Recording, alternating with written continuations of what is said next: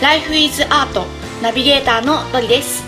この番組では人生の彩り方をテーマにさまざまなライフスタイルのゲストさんをお呼びして対談していきます。そして毎週4回目の配信ではゲストの方の思いを私が歌にします。皆さん最後の回までお楽しみに。今回は世界のものづくりを盛り上げる福沢智弘さんをお招きしての第2回目の配信となります。それでは対談の続きをお聞きください。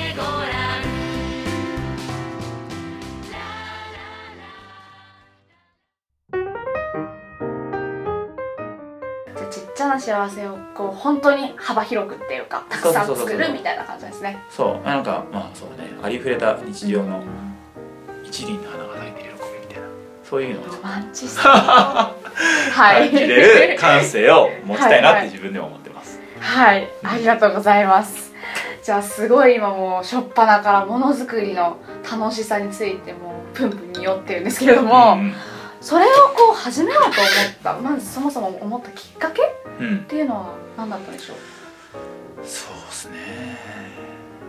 まあもともと僕プロジェクト X っていう番組に出たくて。はいはいあのドキュメンタリー。のあ知ってる？あのあんまり見たことないですけど風のまあ中のスバルっていう。はいはいはいはいはい。エンディングテーマがあって。うんうんうんあのなんかその結局プロジェクト X は結構なんか青函トンネルを貫通させるとかさ。はいはいはい。そういうのでやっぱ20年間不遇だった若者たちが今手を取り手を取り立ち上がるみたいなそういう感じで最終的に世の中に大きなインパクトを残してうんうん。うんそのチャレンジした人たちがイエイってなるっていう、うん。そして人生人類に大きな喜びを与えるみたいなそういう感じのプロジェクトをフューチャーするような番組で、うん。それ見ててずっと好きでうんうん。それやりたいなと思っててな何かしらでかつものづくりやりたいなと思ってて、うんうんうんうんが中高からずっとですね。なんだろうね。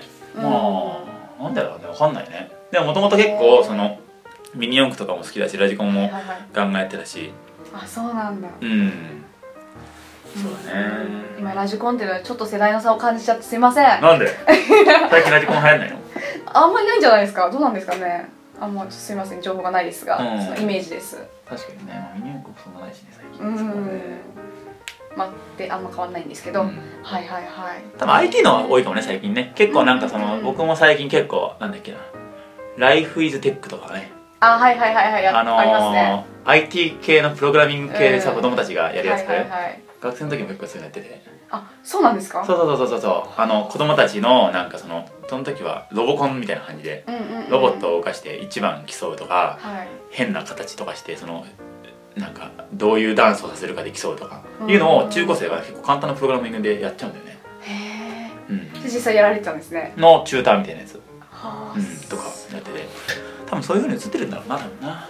昔と違ってねそのうんうん。プログラミングを組みやすくなってるしね。うんうん。うんかもしれない。そういう意味ではものづくりだけどじじなんかリアリティあるものをなんかネジ締めて作っていくよりはうん。プログラミングでっていう方が最近多いかもしれないですね。そうですねそうですね。でもどっちも福田さん的には好きってうんどっちも好き。うんうん。へうん何かこう共通してるんですね。その何かを作っていくっていう。なんかゼロから何かを生み出すみたいなそういう感じ？そうだね。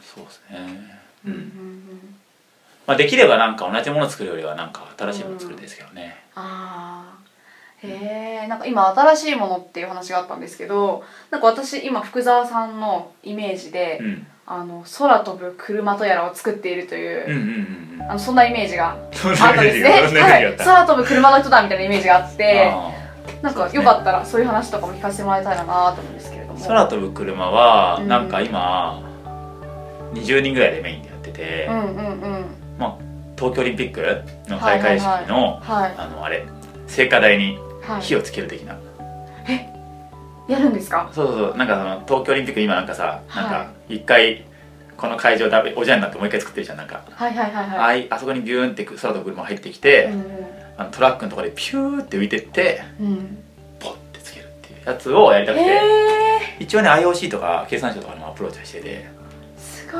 い。うん、動いてるんだけど、はい。まずはちょっと早く機体を完成させたいねっていう感じで。ああ機体の完成まではあとちょっとっていう感じで一応ね機体あるんだけど、はい。なかなかね安定して飛行しないんだよね。はいはいはい。基本的にドローンっっていうか、あるじゃないですかドローン、はいはいはい。あの4つ羽があるやつ、あいつをクソでかくしたやつで、はい。なんか3メートル四方ぐらいのやつはい。がブオーンって上がるんですよ。はいはいはい。で今1メートルぐらいまで上がって安定するんだけどある程度風が吹くとふわってなったりしてまだねやっぱねいかに安定してホバリングするかみたいなところが課題ですね。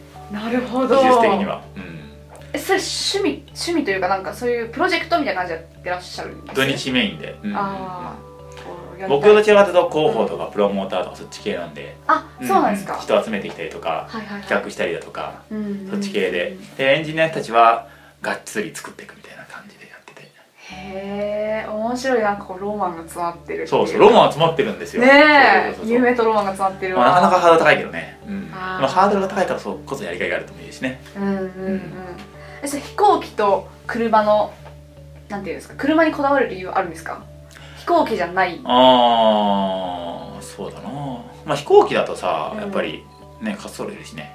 あそっかそっか。まあ車で普通に行動が飛び出すみたいな。で最終的には最終的にはもうタケコプターですよ。はいはい本当の牛のタケコプター。うんうんうんうんうん窓から飛び立っていってうん。なんか会社行ったりとか学校行ったりとか。ああそれを作りたい。そうそうそう。前なんかその空飛ぶ車でどんなサービスが欲しいですかみたいなやつを、はい海洋学園っていう中高の高校でなんか講演みたいなのやってうんディスカッションやった時に言ってたのがその子はマンションに住んでるんだって。マンションに住んでて10階ぐらいなんだけどうん。いちいち降りて行くのはめんどくさいからうん。ベランダに空飛ぶ車置いといてうん。そこに乗ってビュイーンって言って学校の屋上に立つみたいな。はいはいはい。そんな感じで学校通勤してみたいなあそそれそれそれそれやりたいんだねみたいな。ああへえなんかすごい生産性とか経済性って話でいくとはいはい。なんかその歩く自転車乗る自転車降りる歩くっていうなんかそのいろんな移動手段をね、使わずに直線的に行けるから、まあ、となんか効率がいいってなるんだけど、うん。うんまあ、そもそもさ空飛んでたら楽しいもんね普通に考えてね、うんうんうん。うん。なんかそういう思考すごいもっとあってもいいなと思いますよねいろんな物事に。そうだね。ただ楽しいからみたいな、そうだね。うん。うん効率化とかだけじゃなくて。そうそうそうそう。うんうんうん。なかなかねハードル高いけどね。高いですね。そ う確かに確かに。だね。へえ面白いな。いろんなことされてて。中途半あー。いやいやいやいやいやいや。幅広いですよ。そうなんです。空飛ぶ車最近ね車も車じゃないやテレビもいろいろ出てるので。NHK とか。なんかはね日経かな？とかね。日経ビジネスとか、はいなんかしばしばね出てるんで。あへえちょっとチェックしますね。もしよければ。あの、はい。スカイドライブ。はい。SKY スカイにドライブ。DRIV で検索していただければお。空飛ぶ車出てくるので。はい。はい。もしよろしければ。いきなり宣伝入りましたけども。あのこれポッドキャストは何回でも聞いていただけるのでね。はい。スカイドライブで検索、はい、イェイ。スカイドライブでお願いします皆さん。ということで。えー、そうなんです。スカイドライブってですね私もちょっと詳しく知らなかったのでそうそうそうそう、はい検索しますいろんなね単語いろんななんていうか名前考えて、うん。スカイドライブになりましたね。はい。スカイをドライブしようぜっていう。そうだね。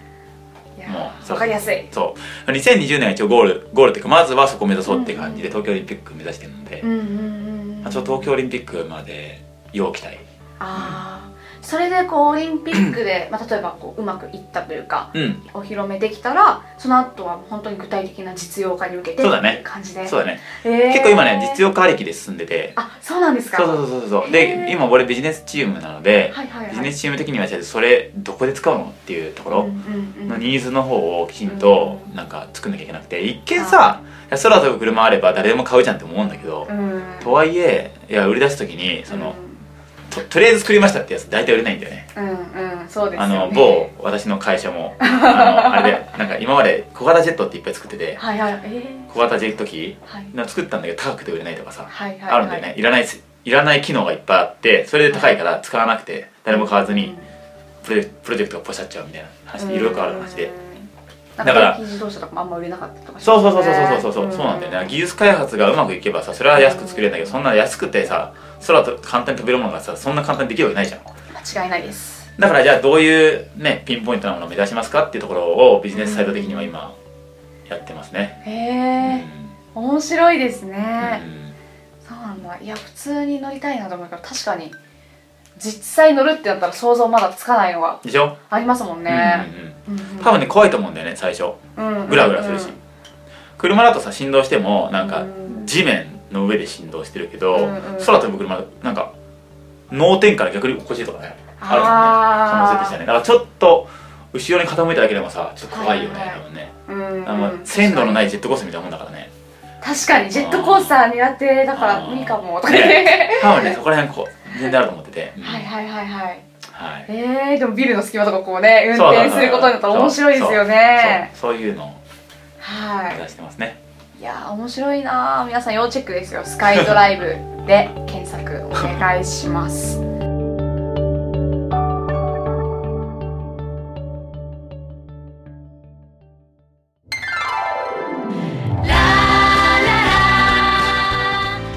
最後までお聞きくださりありがとうございました。Life is Art の配信は毎週金曜日に行っています。それではまた来週お楽しみに